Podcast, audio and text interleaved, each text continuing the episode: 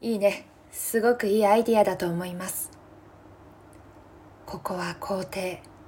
柔らかくうなずいて、私は顔に笑顔を貼り付ける。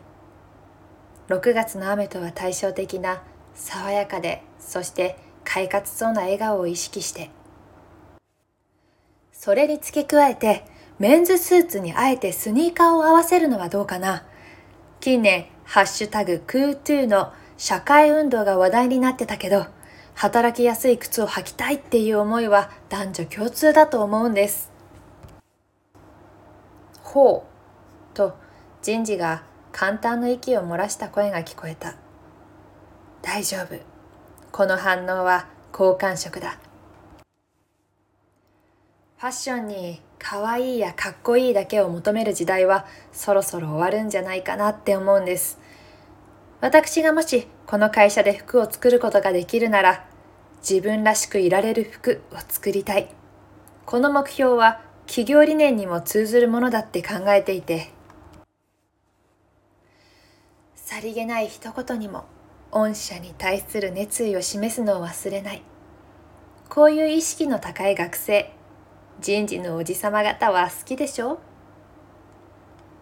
私の発言に最も大きくうなずいたのは同じグループの学生ではなく人事だった。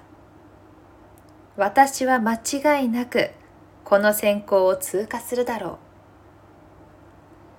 今日はアパレルメーカーの二次選考会だった。選考内容はグループディスカッションと集団面接。グループディスカッションのコツは押さえていた。絶対に否定をしないこと。誰かの発言には必ず同調して、その後に自分の意見を述べること。ここで見られているのはコミュニケーション能力だ。それを分かっているから私は演じる。活気に満ち溢れていて、かつ協調性のある学生をグループディスカッションが終わった。20分の休憩を挟んだ後に集団面接が始まる。お疲れ様です。皆さんのおかげでいいグループワークができました。ありがとうございます。次の集団面接も頑張りましょうね。同じグループの学生に声をかけてから私は部屋を出た。瞬間、貼り付けていた笑顔を剥がす。リクルートスーツのポケットからガムを取り出して口に放り込む。強刺激のミントのガム。本当はタバコが吸いたい。それでは時刻となりましたのでただいまより集団面接を始めさせていただきます。本日面接担当の木村です。木村さんという人事が挨拶をして集団面接が始まった。濃紺のスーツに緑のストライプのネクタイを合わせていた。やっぱりアパレルはおしゃれな人が多いよな。じゃあ最初は瀬戸まりさん。当社の志望理由と学生時代に力を入れたことについて話してください。指名されたのは私だった。はい。と答えてから事前に用意してきた回答を答える。私がアパレル業界を志望するのは、その中でも御社は、私は学生時代のボランティア経験から、一通りの会話をした後に次の学生が指名される。他の学生の志望理由を聞く時間って暇だよなといつも思う。自分以外の学生の学知化なんて私は興味ない。適当なタイミングで相槌を入れてあとは適当に聞き流していた。ふと窓を見る。昨日の夜から降り出した雨はまだ止んでいなかった。早く帰りたいな。3番目の子が指名される。グループディスカッションでもただ黙って曖昧な笑みを浮かべていただけの女の子。名前はすでに忘れていた。鈴木直人さんお願いします。直人？私は記憶をたどる。確か今日の選考に男の子はいなかったのに。皆さんすでにお気づきだと思いますが私の体の性は男です。鈴木さんは言った。えっと思わずその方向を向きそうになった。気づかなかった。私は自分のアピールに必死で他の学生のことなんて見ているふりをしているだけだったから。自分のことを話して面接官に嫌な顔をされたこともあります。今日こうやって二次面接に呼んでいただけたことに本当に感謝しています。と鈴木さんは話していた。すごく震えた声だった。もしかしたら泣いていたのかもしれない。選考終わりは必ず一人で帰ると決めていた。本当の私に協調性なんてない。たとえ専攻が同じだったとしても他の学生を他人以上に思うことなんて一度もなかった。だけど今日は鈴木さんに一緒に帰ろうと誘われた。私は断れなかった。瀬戸さんはすごいね。今日の誰よりもリーダーシップがあった。羨ましい。そんなことないよ。本当にそんなことない。専攻での私はハリボテの作り物なんだから。自分らしくいられる服を作りたいなんて面接では言ったけど今日の私が自分らしくいた瞬間なんて一度もなかった。本当の自分で挑んだあなたの方が私より何倍も何十倍もすごい。その後は「疲れたね」とか「今日の選考長かったね」とか取り留めのない話をした。そうしたら突然「やっぱり私変に見えるかな?」と聞かれた「変じゃないよ」と答えるのも違う気がした。だから自分は女の子に見えていたからびっくりした。と正直に答えた。あと肌が白くて羨ましい。私は地黒だからっていうのも面接の時と同じ声でありがとうと言われてしまった。私まで泣いてしまいそうになっておすすめの日焼け止め教えてとだけ答えた。控えめで優しくてだけど芯の強い子だった。アパレルで働くの向いてるだろうなと思った。鈴木さんが何度も人事の方に感謝してるって言っていたせいで私もいい会社なのかもなとか思うようになってしまった。でもそれ以上に鈴木さんが将来働く会社にありがとうございますって思うより私が社員であることをありがたいと思えって考えられるような会社になればいいと思った。そんな会社になったら私一生死にたくないね。この時代に生まれてきてよかった。大きく伸びをして空を見上げる。そこには虹がかかっていた。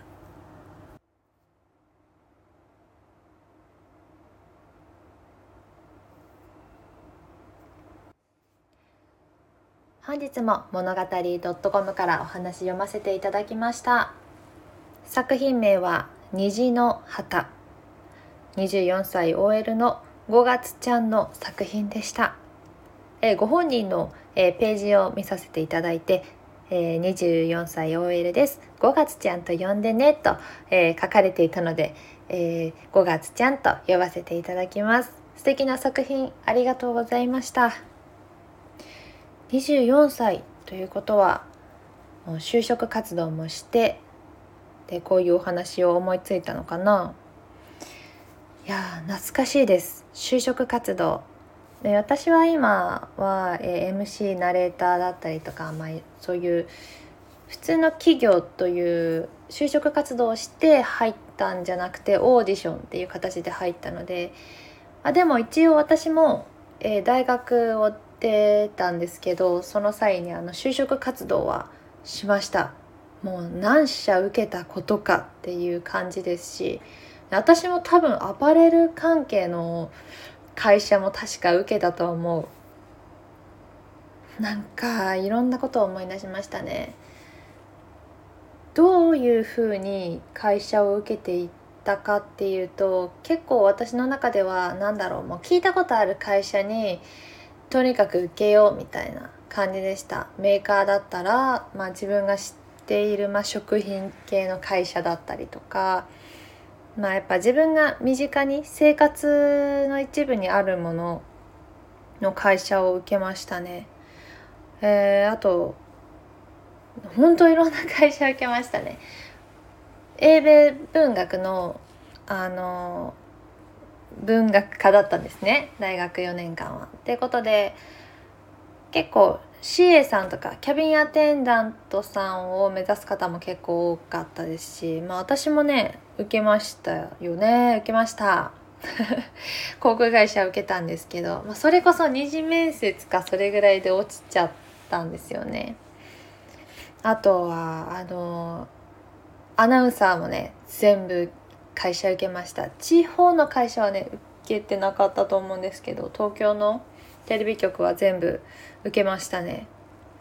何枚エントリーシートを書いて何回も面接に行って何回もお祈りメールってトシは言っていたんですけどあの結果が、まあ、メールで来るんですけどまああなたの今後のご活躍をお祈りします。まあ、今回はあの残念ですけどっていう感じでメールが来てもう何回お祈りされるんやみたいなお祈りされるぐらいお祈りするぐらいやったら受からしてよみたいな思ってたんですけどまあでも今本当に今考えたらどうしてもこの会社に入りたいですっていうよりはまあなんかなんとなく名前知ってるしまあ大きい会社やったらいいかなみたいなそれぐらいの気持ちで言ってたなと思うし、まあ、言うことだったりとか面接も全部その会社によって分けるんじゃなくってあの事前に、まあ、聞かれることってまあ大体決まっ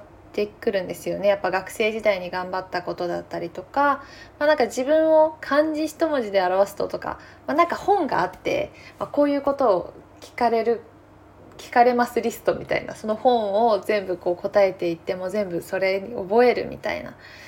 なんだろうなんかロボットみたいでしたね。もう完全に、まあ、それこそ演じてたと思います、まあ、セリフを全部自分のセリフを全部覚えて言う。でしかもいい風に言うじゃないですか。私こんだけ頑張っててこんなに頑張ってますっていう自分のいいところしか言わないしなんかまあ嘘みたいな感じにもなってたと思うんですよね。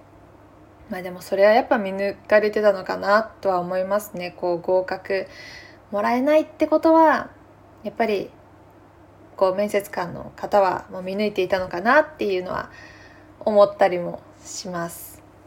うん、結局、まあ、内定をいただいた会社もあったんですけど、まあ、自分の中でうん本当に何がやりたいのかっていうのをギリギリまでこう大学4年生の終わりまでよく分からなくてまあ、結局、まあ、今所属している事務所に所属が決まったんで、まあ、就職はしなかったんですけどでもその何個も何個も受けた面接は本当にやっててよかったなっていうのは思います。いろいろな会社でまあビシバシ鍛えられたしまあそれって今もオーディションを受けに行ったりするけど、まあ、それにもやっぱり通ずるものがあるというかなんだろう度胸ついたなっていうのは思いますね。やっぱ緊張するじゃないですか。初めての方とお会いしてもう全員が知らないわけ。もう隣に座ってる学生さんも知らないし、まあ、面接官の方も大人の働いてる人たちとお話しするっていうのは、まあ、なかなかいい経験だったなとは思います。今はどちらかというとオーディションはまあ演じるっていう風に なっちゃうかもしれないですけどね。やっぱり、うん、まあもちろん自分らしさは出していくんですけど、まあ、その役だったりとかに合うように、うん、受けていったりはしますけどね割と、うん、私結構オーディションに行く前はその会社のことはちゃんと調べていくタイプですね。